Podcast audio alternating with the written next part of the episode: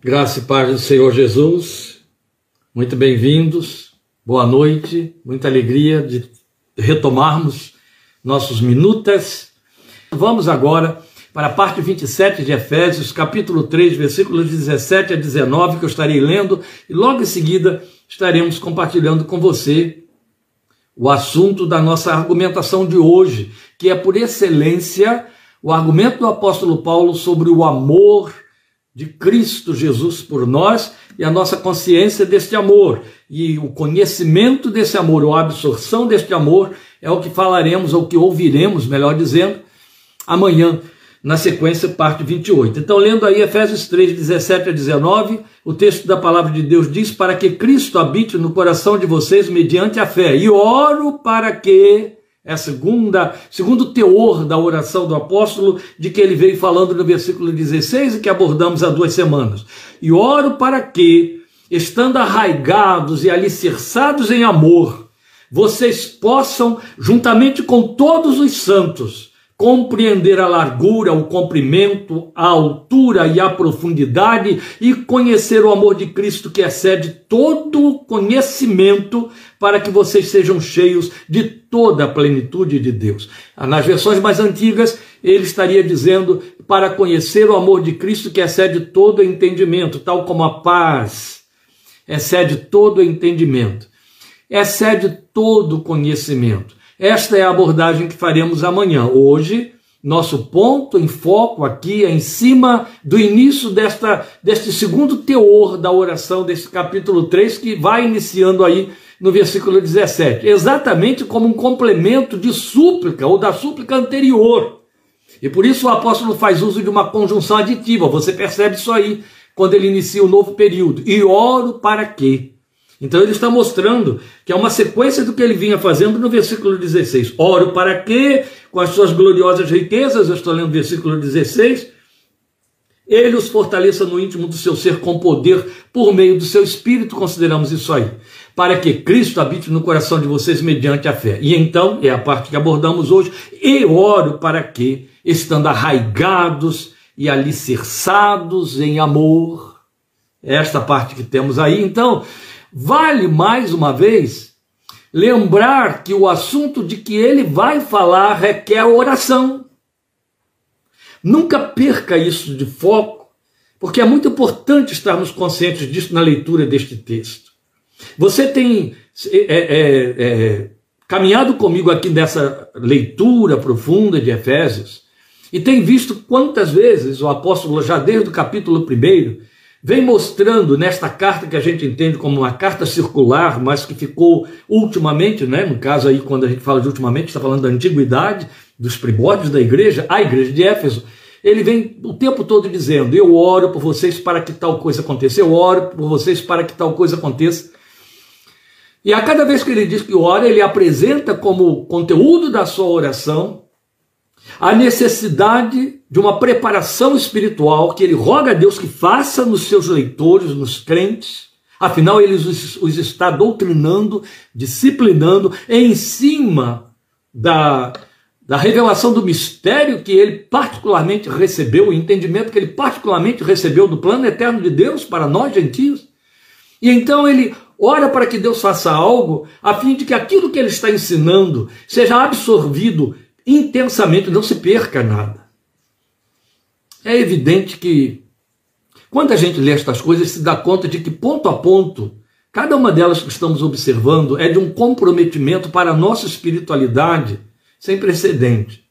Meus irmãos, há muito tempo que nós deveríamos, e aí quando eu digo nós deveríamos, quando eu coloco isso aí num, numa, num tempo verbal que parece é, fora de lugar, eu estou fazendo isso pelo fato de que é, a gente conhece bem o procedimento da igreja cristã destes últimos tempos com menos cuidado, ou quase nenhum cuidado, no exame das escrituras. Né? Ainda que isso seja tão contrário à nossa bandeira, que é só a escritura, as nossas abordagens, os nossos descasos, a nossa superficialidade de observar as Escrituras, de lê-la, de ouvi-la, custa um preço caro para a nossa fé.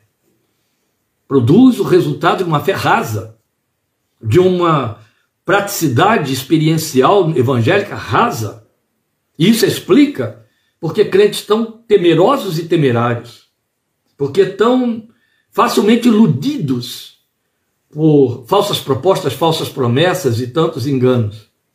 Estamos diante de uma carta que está tão impregnada em memória das orações de quem a escreveu, que isto exige de mim e de você uma atenção acurada, que nos detenhamos passo a passo sobre os argumentos, especialmente aqueles que ele evoca, que ele, sobre os quais ele, ele ora para expô-los para nós.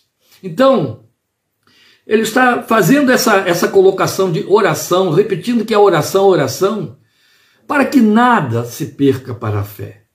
Lloyd Jones aborda este trecho com muita solenidade e ele admite, isso está na página 182 do, seu, do terceiro volume de seus comentários sobre Efésios, as insondáveis riquezas de Cristo. Na página 182, ele diz: Confesso que abordo este grande tema com temor e tremor. E estamos falando de um homem experimentadíssimo nos exames das Escrituras, criteriosíssimo no exame das Escrituras. E ele diz: Eu abordo este tema com temor e tremor. Ele também diz que tanto ele quanto tantos que o precederam e seus contemporâneos assumem a dificuldade de fazer uma avaliação e uma análise suficiente ou satisfatória desse trecho curtinho que nós temos aqui, dos versículos 17 a 19, que é em que estamos parando hoje e amanhã, querendo Deus.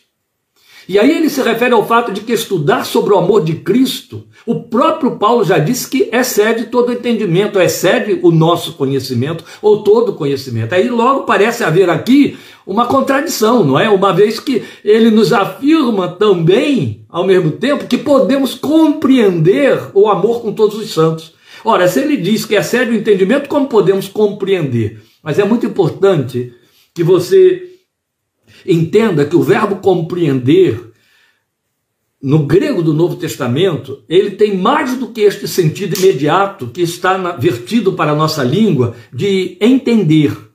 Ele significa absorver. Entende? E aqui, mais particularmente, é o seu significado. O compreender é absorver. Lembra do texto da, de abertura do Evangelho de João, em que ele diz: A luz resplandece nas trevas e as trevas não a compreenderam? O que ele está dizendo é as trevas não absorveram a luz, não puderam absorver a luz. Então o verbo vai ter esse sentido de absorção, de absorver. E é o que ele está dizendo aqui. É um assunto que excede o nosso entendimento, assim como a paz de Deus excede o nosso entendimento. E há tanta beleza desta forma de construir a comunicação destas verdades eternas e maravilhosas. Então, não há contradição. O que ele está mostrando para nós é que é, é, podemos compreender o amor com todos os santos, ou absorver com todos os santos, mas o que quer significar é que nós podemos atingir os nossos níveis máximos de busca pela fé para absorver aquilo que ultrapassa todo entendimento. Então, quando ele diz que ultrapassa todo entendimento, ele não está dizendo desista, você não vai entender mesmo. Não, o que ele está dizendo é use o máximo de empenho e de capacitação que você tenha para absorver o máximo daquilo que ultrapassa o seu entendimento. Este é o significado da proposta do apóstolo. E aí ele vem se empenhando para nos ensinar estas coisas. Então, um ponto de destaque que a gente não pode é, é, de jeito nenhum perder aqui, e é especial, é que pode ser digno de nota quando ele expõe que o propósito da sua oração é que nós estejamos arraigados, é a palavra que eu li aqui para você, que significa enraizados, arraigados significa enraizados e alicerçados em amor. Ele usa dois adjetivos muito significativos e reforços, são reforçados, um reforça o outro, não é? Então, ele está dizendo que nós, para compreendermos estas dimensões do amor de Deus, de que ele vai falar especialmente no versículo 18, o que ele está dizendo é que precisamos, necessitamos para compreender, estar arraigados, enraizados e alicerçados em amor, para podermos compreender as dimensões do amor de Cristo. Ora, as expressões de que ele está fazendo uso aqui, elas são de alto apelo, enraizados e alicerçados em amor. Como eu disse, um adjetivo é reforço do outro. Raízes e alicerce. De que, que ele está falando? Ele está falando de uma base sólida, alicerce, e profunda, raízes. Sólida como alicerce e profunda como raízes em amor. Profundidade e solidez. Então, duas coisas sobressaem aqui: aprofundamento e amor consciente. Claro que nós vamos entender isso aí. Então, por que, é tão importante que o crente esteja aprofundado no amor de Cristo para que ele possa alcançar maior conhecimento do amor? Vamos tentar entender isso aí. Ora, nada pode ser mais perigoso e falso do que desconhecer o amor de Cristo ou ter dele um conhecimento superficial. Eu vou reforçar este argumento aqui. Nada pode ser mais perigoso e falso do que desconhecer o amor de Cristo ou ter dele um conhecimento superficial. Ora, não preciso explicar muito. Desconhecer o amor de Cristo é totalmente perigoso, porque se eu desconheço, eu não creio, não me rendo a ele. Agora, perdão, conhecê-lo superficialmente é falso. Traz um engano embutido que podemos carregar conosco anos a fio. Viver de forma superficial o amor que custou a vida do Filho de Deus por nós. Então a possibilidade de aperceber-se do amor num plano falso é uma tentação grande demais. Isso já envolve os crentes. Alguns a superficializam essa possibilidade quando pretendem ter sensações ou sentimentos passionais desse amor. Eu tenho que sentir que eu estou sendo amado. Senão, eu não entendo que estou sendo amado e nem creio que estou sendo amado. O nome disso é emoções. Se há emoção, então entendem que são amados. Que perigo e que erro que precisa ser corrigido. Isso é muito sério. E outros superficializam quando nivelam esse amor. Oh, meus irmãos.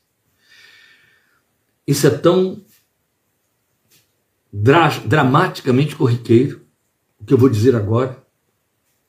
É tão popular, é tão frequente, é tão universal, muito sério. A superficialização do amor no nivelamento a formas humanas de amar, como a satisfação ou gratificação por prendas. Se alguém me ama, me dá algo. Ou me ama porque me dá algo. Eu entendo que sou amado porque eu recebo. Eu entendo que eu sou amado porque eu tenho as coisas que eu tenho pedido e a pessoa que provê ou que traz, ela prova que me ama porque faz isso. E nós fazemos isso em nossas relações interpessoais humanas. E se ficássemos nisso já estaria errado. Mas o mal maior é que quase que invariavelmente as exceções estão no nível da raridade. Fazemos isso no trato e na tentativa de entender o amor de Deus. Ele me ama porque me dá coisas. Eu sei que Deus me ama porque Deus me dá coisas. Hum, hum. O amor de Deus provoca reações sensitivas, sim, em nosso interior, no homem interior, quando nos apercebemos dele. Afinal, nós somos almas encapsuladas em corpo, e nesse corpo transitam sentidos. Mas o aperceber-se não se reduz a manifestações visíveis e temporalizadas. Nem nossos sentidos são o aferidor último da realidade desse amor. É altamente enganoso, mas e vazio, claro. As bênçãos de Deus nos alcançam no dia a dia em resposta às nossas orações. Isso é um fato. Por isso que temos o nome de sermos crentes, nós cremos num Deus que abençoa, nós cremos nas suas promessas e esperamos nas suas promessas. E as bênçãos nos alcançam. Paulo abre esta carta aqui falando exatamente isso. Bendito Deus e Pai de nosso Senhor Jesus Cristo, que nos abençoa com toda sorte de bênçãos espirituais nos lugares celestiais em Cristo. Então, de fato, as bênçãos de Deus nos alcançam no dia a dia em resposta às nossas orações e elas têm visibilidade, elas têm manifestações sólidas na realidade da nossa vida. Mas essas respostas de Deus apontam a uma característica do amor de Deus que é fidelidade. Então, muito mais depressa, com muito mais acerto, deveríamos entender e testemunhar a fidelidade de Deus em cima das respostas às nossas orações do que pretender dizer que é o amor tal como nós o, o, o vivenciamos nas nossas relações interpessoais. Porque a fidelidade de Deus é o braço do amor de Deus, é, é, o, é o veículo pelo qual ele nos alcança com as suas bênçãos. Entende? Mas o amor de Deus é maior do que essa fidelidade, vai além dessa fidelidade, porque é evidente que se o amor de Deus significa que ele manifesta uma bênção e responde à oração, quando essa bênção é suspendida por razões para as quais ficam alguns aí fazendo equações absolutamente desprovidas de sabedoria e de espiritualidade, ah, foi o diabo porque você não creu, esse amor então cessa. Então o amor falhou. E a Bíblia é a primeira que corre para dizer que o amor jamais acaba. É evidente que nem é a fidelidade de Deus que cessa ou que falha quando a resposta da oração não vem ou vem da forma como nós esperamos. Não, continua sendo a fidelidade de Deus, fiel a si mesmo. A Bíblia declara isso textualmente. Paulo diz a Timóteo: se formos infiéis, ele permanece fiel, não pode negar-se a si mesmo. Acontece que a fidelidade de Deus, o amor de Deus, passam por dentro da justiça da vontade de Deus. Tem todo um critério de Deus, na sabedoria de Deus para chegar até nós como respostas últimas, como é, é, conclusões, definições e dádivas. E o problema maior é que por não compreendermos o amor, daí essa exortação de Paulo aqui nesse texto, e por isso que estamos desdobrando em dois estudos que nem podemos esperar uma semana, temos de continuar amanhã. A falta de compreensão desse amor leva alguns a ficarem totalmente aturdidos e confundidos, porque vivem nesse relacionamento de troca com Deus para poder entender que são amados e, e, e, sendo adoradores da troca. Se Deus me dá, Ele me ama nem com nossas relações humanas, na constelação é, parental, familiar, nós permitimos isso. A não ser que exista uma anomalia, uma aberração, uma patologia que precisa de um tratamento, de uma intervenção até psiquiátrica. O padrão normal do relacionamento das pessoas é se saber amada. Por exemplo, um filho se sabe amado por seu pai, um filho se sabe amado por sua mãe, Quer ele dê a esse filho algo ou deixe de dar, e mais, continua sabendo que é amado mesmo quando passa por disciplina, onde coisas lhe são tiradas, onde repreensões são dadas, onde algum tipo de intervenção desse pai ou dessa mãe traz desprazer, entristece. E a Bíblia é clara e se apressa a nos dizer em Hebreus capítulo 12 que por causa do amor que ele nos tem, e exatamente por nos amar, ele nos disciplina. E o texto já corre para poder não deixar ninguém confuso. Vai lá depois conferir em Hebreus capítulo 12, para mostrar que essa disciplina no momento não nos enche de alegria. Não traz fruto de alegria, é evidente. Mas prova que há um cuidado, há um zelo. A questão é que nós queremos fazer essa tradução do amor de Deus nos nossos nas nossas pretensões humanas, porque queremos o tempo todo ser aprovados, consentidos, permitidos, e achando que Deus tem de fazer isso conosco para nos entendermos amados. Então, tentar aferir o amor de Deus em cima de dádivas ou então de sensações, sensitividade, é extremamente errado e perigoso. É evidente que o amor de Deus vai produzir em meu coração e a manifestação da fidelidade de Deus vai produzir em meu coração gratidão e adoração. Mas não pode pretender, nem podemos pretender, e nem Deus quer que eu entenda e, e o ame, porque eu recebo coisas dele. O amor é percebido quando somos conscientizados do seu perdão consentido em graça. Entende? E não pela manifestação do seu poder. É essa diferença que delimita a compreensão e experiência de nossa aprofundar, arraigar-nos e alicerçar-nos no amor de Cristo. Esta associação entre o amor, a manifestação do poder e a, e a manifestação do amor na qual tropeçam muitos e que os confundem, é ela que não pode acontecer. Então, eu torno a dizer para você: o amor de Deus é percebido quando somos conscientizados do seu perdão consentido em graça e não pela manifestação do seu poder. Porque o poder de Deus está se manifestando até sobre aqueles a respeito dos quais a Bíblia diz que é misericórdia que está em exercício ali. Ele manda sol e chuva sobre justos e injustos, bons e maus. Você já leu isso aí? Independente da igreja, independente da igreja estar no planeta, e já muito tempo imensurável antes que houvesse igreja, ele já estava sustentando toda a ordem de coisas criadas pela palavra do seu poder. Então, precisamos entender que o poder de Deus não tem compromisso com a manifestação do amor de Deus. O amor de Deus não tem compromisso com a manifestação do seu poder. São coisas diferentes. Precisamos compreender. Por isso Paulo diz, não pode ser com superficialidade, não pode ser superficialmente. O que eu vou falar para vocês agora, ele estaria dizendo em outras palavras.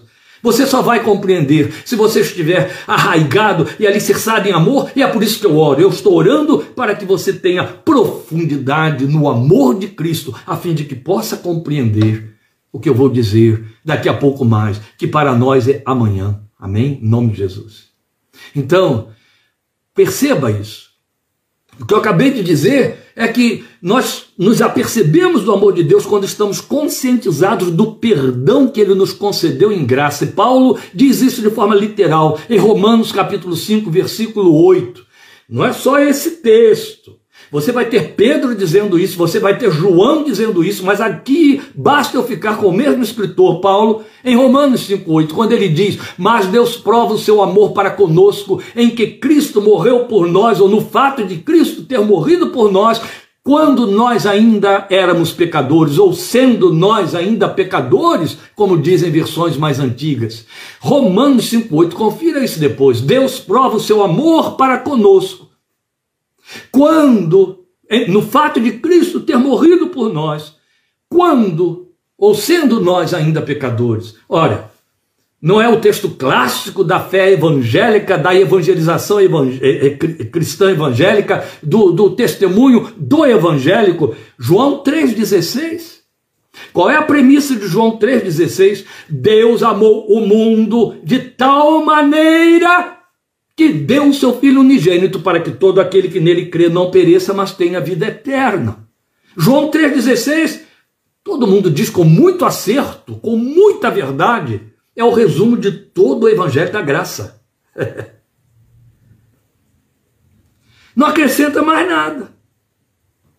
Isso não impede, claro que não, nós temos todo o concurso aí do próprio Senhor Jesus e todo o Evangelho dizendo: pede a Ele, Ele te dá, o Pai te mandou pedir o pão nosso de cada dia. Mas lembrando também que tem de pedir perdão. E vai por aí. Então, é importante que, à luz do Romanos 5,8, você tenha o reforço desse argumento. O amor provado no fato de que você foi perdoado. Este é o problema maior quando prega-se um evangelho que não faz esse trânsito quanto a pe pecado, arrependimento, pecado e arrependimento, arrependimento de pecado. Porque se não me dou conta de quanto sou pecador, jamais vou me dar conta da graça perdoadora. Ora, eu não preciso de perdão. Se eu não sou pecador, eu não sou perdoado, eu não, não preciso de perdão. Se eu justifico a mim mesmo, eu não preciso da justificação divina. E se eu não sou pecador, que razão Jesus teria sofrido, teria que ter morrido por mim? Morreu por Hitler, morreu por. Esses são pecadores, eu não sou pecador. A gente não confessa essas coisas, a gente as vivencia, e é muito pior. Então, à medida em que eu me dou conta de que o meu pecado, minha vida de pecado, de perdição, de mente voltada para mim, para o mundo, e contrária aos propósitos, à santidade, à palavra e o compromisso com a palavra de Deus, totalmente paralela ou ausente ou distante do reino e do compromisso com o reino, custou a vida do Filho de Deus? Se eu não me dou conta disso, eu não me dou conta da excelência do perdão que me alcançou logo, não sei por que eu posso pensar em amor de Deus. Agora, se temos de aferir o amor de Deus por nós, eu vou pontuar aqui pelo menos três vias, três vieses, só três só três. Tem, tem, muito mais, mas só três. Esses três nos bastam. Aliás, esses três não podem faltar. Qual é a primeira evidência no meu coração de que eu sou amado por Deus? A convicção de filiação divina. Paulo diz que é o Espírito Santo que me dá esta convicção. Que o Espírito testifica com o meu homem interior, que o Espírito testifica com o meu coração de que eu sou filho de Deus. Isso, naqueles termos que você tem em Romanos, aí mesmo capítulo 8, em Gálatas capítulo 4, ele enviou para o meu coração o Espírito do seu Filho, que naquela mesma intimidade, rendição, pode chegar diante do Pai e clamar: Abba, Abba. Então, esta convicção da filiação divina é a primeira evidência subjetiva de que eu sou amado por Deus. Depois nós temos a convicção de redenção eterna. Jesus deixou claro que os homens estavam presos, cativos ao diabo pelo medo da morte. Mas que Jesus veio e arrancou esse poder da mão de Satanás, então tirou do nosso coração o medo da morte. O que, o que tira do coração do crente, do homem mortal cristão, o medo da morte? O que tira do coração dele é a convicção, primeiro, de que não vai morrer só o seu corpo, ele vai ter vida eterna com Jesus. Segundo, promessa da ressurreição, da retomada da história, da recapitulação de tudo aquilo que a morte levou. Mas a questão maior está no fato de que não há medo da morte, porque a morte significa minimamente, agora para o cristão, minimamente, ou eu quero reforçar esse advérbio aqui, a morte significa minimamente que eu o contemplarei na sua semelhança. Paulo disse isso, amados. É a experiência dos grandes homens e mulheres de Deus no seu leito de morte. Para mim, o viver é Cristo, o morrer é ganho. Paulo diz: de ambos os lados estou em aperto, desejando preferivelmente estar com Cristo, o que é muito melhor. São coisas, são experiências profundas do amor. São experiências que mostram que temos raízes. Então, primeiro precisamos nos aprofundar para podermos testemunhar desse amor. E a terceira característica subjetiva desse amor, do fato de que sou amado por Deus. É uma experiência do cotidiano. Ela vai para além de qualquer esperança eterna. É a certeza da companhia divina, da companhia de Deus. Estarei convosco todos os dias, disse Jesus. Perto está o Senhor, disse Paulo. Mas a questão é que nós encontramos na própria promessa messiânica do resultado para a minha vida e para a sua, da encarnação e vinda do Filho de Deus a este mundo, que ele seria o nosso Emanuel, Deus conosco. O salmista já muito antes clamava e dizia isso que Paulo vai repetir em Romanos capítulo 8: se Deus é por nós, quem será contra nós? Ele é por mim. Perto está o Senhor. Salmo 121, o Senhor é quem te guarda. Salmo 139, para onde eu fugirei do seu espírito? E a companhia de Deus ela tem a convicção que o coração experimenta, porque ele sabe que não há mais solidão espiritual. Se, se ele se sente com solidão espiritual, ele não pode orar, sua oração é vazia, é sem fé, ela é um monólogo, ela é falar com o silêncio, com o invisível. Por isso é que ele ora, ele sabe que tem um interlocutor, alguém o está ouvindo. Mas ela também tem reações sensitivas e subjetivas. Podemos sentir a sua presença, perceber a sua presença, e são experiências de fé. Não precisa ser milagre, aparições ou coisa semelhante, não há porquê. São convicções íntimas. A certeza de estar acompanhado. Presença real. Presença real. Isso faz toda a diferença. Eu sei que vai parecer totalmente, totalmente fora do lugar, mas é o que eu tenho para compartilhar com você.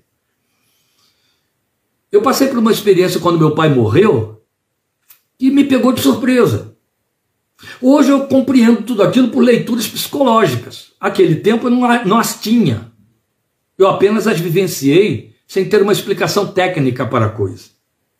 Mas eu não sabia que já sendo um homem maduro, pai de três filhas, muito bem estruturado pela misericórdia de Deus, familiarmente, e com minha mãe viva vivendo debaixo do meu teto. Então nós tínhamos ainda uma constelação é, é, é, familiar sólida e ativa e intensa. Eu era o chefe da casa, mesmo quando meu pai estava vivo, que morava conosco. Eu me sentia o pai de dois filhos velhos, ele e minha mãe. E afinal de contas eu me comportava desse jeito e eles se comportavam como filhos. Quem tem pai idoso dentro de casa, mãe idosa, dependente, sabe do que eu estou falando. Você vira o, o pai deles. E eu me entendi o pai de meus pais. E eles se comportavam como meus filhos. E de repente, meu pai, que era uma presença adicional no contexto, não estou ferindo a memória do meu pai, estou falando de uma realidade experiencial, ele morre. Bem, houve uma morte, ele envelheceu, ele adoeceu, ele morreu. Mas quando passou um tempo, com toda a minha solidez familiar, com todo um envolvimento intenso ministerial, com esposa, companhia da esposa, presença da esposa, três filhas me rodeando, e mais a mãe que ali dentro estava, agora viúva, de repente eu tive sentimento de orfandade. Foi subjetivo, mas foi internalizado e foi forte. De repente eu senti que eu estava órfão. Um homem de 41 anos, órfão. Foi assim que eu me senti. Foi uma sensação muito forte, muito de pele. Depois eu fui ler na literatura psicológica e vi que isso é totalmente fatível, isso é universal. Há uma inscrição psíquica intensa. Você nasce esbarrando com ela. Quando você nasce, você tem pai e mãe. Você tem o acolhimento da mãe, do colo materno e o acolhimento desse pai na sua presença que está lá dentro. Os jogos psicológicos vão criando e formando a sua estrutura, a estrutura da, do crescimento da sua personalidade, do desenvolvimento da sua personalidade. Nesses jogos psicológicos entram muitos conflitos do filho com o pai, os conflitos da filha com a mãe e, e, e também filha com o pai, filho com a mãe. Faz parte da constelação familiar para tornar a estrutura personal sadia. Faz parte, foi coisa que Deus inventou e a psicologia conseguiu fazer a leitura paralela. E então essa inscrição psíquica da presença do pai como líder, o cabeça do clã, por mais fraco que esse pai seja, por menos operante que ele seja, ela fica lá registrada. E quando esse pai desaparece, você se vê órfão, não importa a idade que você tenha.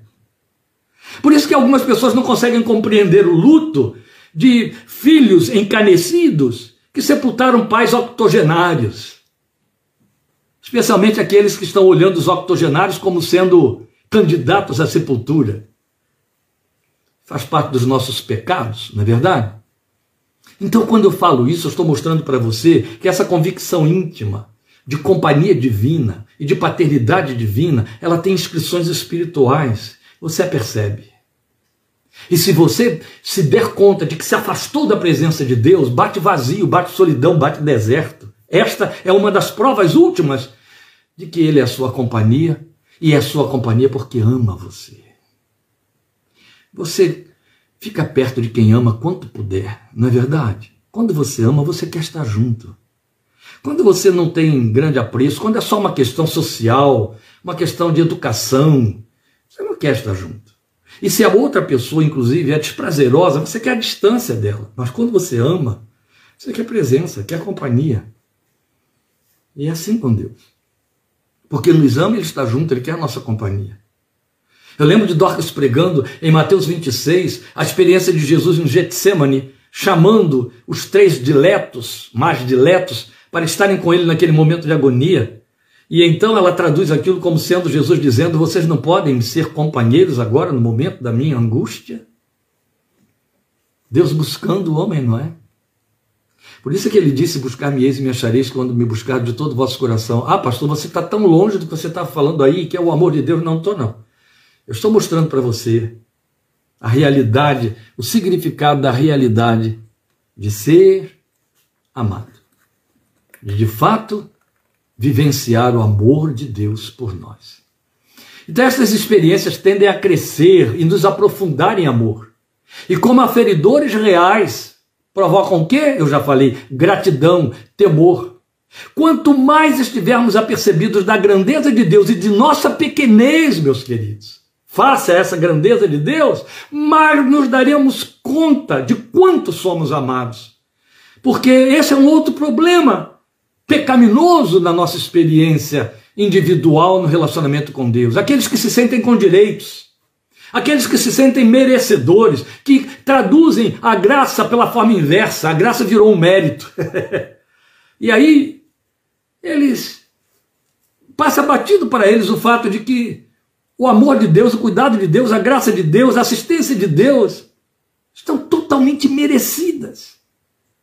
Não há em mim dignidade alguma que o atraia. Há apenas a imagem de seu filho, o sangue do seu filho, glória ao seu nome, e é quanto ele quer e o que lhe basta. Mas o fato é que quanto mais eu estou consciente da minha pequenez, mais consciente da sua grandeza, e quanto mais visão da grandeza, da majestade dele eu tenho, e isso torna mais evidente a minha pequenez, isso me dá mais consciência de quanto eu sou amado. Porque não sendo nada, o tal vermezinho de Jacó de que ele fala em Isaías, ele me ama e me busca.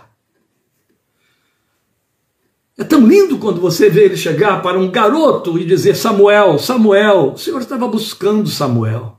Adão, onde estás? Pensa que ele não faz isso com você? Ah, ele faz, ele te ama. Ele te ama. E porque te ama, ele faz. Ele te procura, viu? Mas isso é o que aponta a profundidade. Nós temos também a questão do amor em si. Ele diz profundos e sólidos em amor. Então é uma linguagem densamente espiritual, porque nós somos informados de que o amor de Deus é derramado em nossos corações pelo seu Espírito. Oh, meus queridos, isso aqui já diz mais do que eu estava dizendo antes. É Romanos capítulo 5. Paulo diz que o amor de Deus está derramado em nossos corações pelo seu Espírito. É obra de Deus por meio do Espírito Santo. Ele nos capacita a vivenciar esse amor, a vivê-lo, a experimentá-lo e a transferi-lo. Então necessitamos estar cheios de amor se devemos experimentar o amor. Por isso que Paulo está orando. E aí ele profetiza escrevendo a Timóteo, que nos últimos dias os homens seriam desafeiçoados, vazios do Espírito, já que é o Espírito que introjeta amor em nossos corações, o amor de Deus. Ora, nós sabemos que até mesmo os distúrbios psicológicos, como transtornos de personalidade, que causam embotamento dos sentidos e psicoses do nível da psicopatologia, da psicopatia, perdão, eles impedem as pessoas de terem a percepção do amor, de suas manifestações e impedem essas pessoas de reagir a essas manifestações do amor. Mas veja, o amor de Deus opera no íntimo do nosso ser, que é uma dimensão mais profunda que a estrutura psíquica. Vai muito além, entende? Está para muito além do psíquico. Quem não ama não consegue perceber o amor, porque amar é um ato consciente. Grifa isso. Amar é um ato consciente. Não é subjetividade plena, meramente. Não. É um ato consciente. Por isso que eu sou exortado a amar. Paulo me manda dar lugar ao Espírito. E João chega e me manda amar. Então ele não diz dê lugar ao amor. Quer dizer, eu estou cheio de amor e eu preciso dar lugar a ele. Não, ele está dizendo assim: vai atrás, pratique, produza, promova. É um ato consciente. Por isso precisamos estar aprofundados em nossa experiência pessoal de nos sabermos amados por Deus e por seu Filho, para sermos capacitados a amar amados. E uma vez que somos capacitados a amar por obra do Espírito em nossos corações, nós somos exortados a viver, praticar e transferir esse amor para nos exercitarmos nele. Eu sei que eu ultrapassei já em muito tempo, já vou terminar, mas eu preciso da sua paciência para reforçar esses argumentos últimos que eu acabei de dar com alguns textos clássicos na palavra de Deus dentro deste assunto. Me acompanhe nesta leitura, por favor. E eu estou me estendendo, por isso é que teremos continuidade amanhã, porque isso aqui não é um assunto pequeno para a gente tratar de forma em passando, ligeira e superficial. Não. Por isso, suporte que a nossa minuta tenha o tempo aí de uma palestra. Mas veja, Eu quero que você leia comigo, por favor, 1 de João, capítulo 3, versículo 11, depois eu vou ler o 14, depois eu vou 17 e 18, eu vou citando aí para você. Se você quiser me acompanhar, é a primeira carta de João, capítulo 3. Eu vou ler o versículo 11. Preste atenção na leitura. Se você for correndo atrás agora do texto, talvez você perca a atenção. Então, ouça, depois você procure. 1 João 3,11. Anota aí no papelzinho, depois procura. Esta é a mensagem que vocês ouviram desde o princípio, que nos amemos uns aos outros. Percebe? Ele não está dizendo dê lugar, ele está dizendo faça, que nos amemos uns aos outros. Depois você vai ter o versículo 14, olha, observe. Sabemos que já passamos da morte para a vida porque amamos nossos irmãos. Quem não ama permanece na morte. Grave, é muito grave, é muito grave. É uma informação muito solene e grave. Depois nós temos versículos 17 e 18. Se alguém tiver recursos materiais e vendo seu irmão em necessidade, não se compadecer dele, como pode permanecer nele o amor de Deus? Ele não está dizendo como pode ele dar testemunho do amor de Deus. Ele está dizendo coisa muito séria, muito mais grave e comprometedora. Como pode permanecer nele o amor de Deus? Filhinhos, não amemos de palavra nem de boca, mas em ação e em verdade. Amor é atitude. E por último, eu vou ler capítulo 4, versículos 7 a 12, aí eu arremato. Amados, amemos uns aos outros, pois o amor procede de Deus. Aquele que ama é nascido de Deus e conhece a Deus. Em outras palavras, só pode amar quem é nascido de Deus e conhece a Deus. Quem não ama não conhece a Deus, porque Deus é amor. Foi assim que Deus manifestou o seu amor entre nós. Olha aí o reforço de Romanos 8,5. Foi assim que Deus manifestou o seu amor entre nós. Enviou o seu Filho unigênito ao mundo para que pudéssemos viver por meio dele. Como foi que Deus provou que nos ama? Enviou o seu Filho ao mundo, o seu Filho unigênito, para que pudéssemos viver por meio dele. Nisto consiste o amor. Não em que nós tenhamos amado a Deus, mas em que ele nos amou e enviou seu Filho como propiciação pelos nossos pecados. Aleluia. Amados, visto que Deus assim nos amou, nós também devemos amar uns aos outros. Ninguém jamais viu a Deus.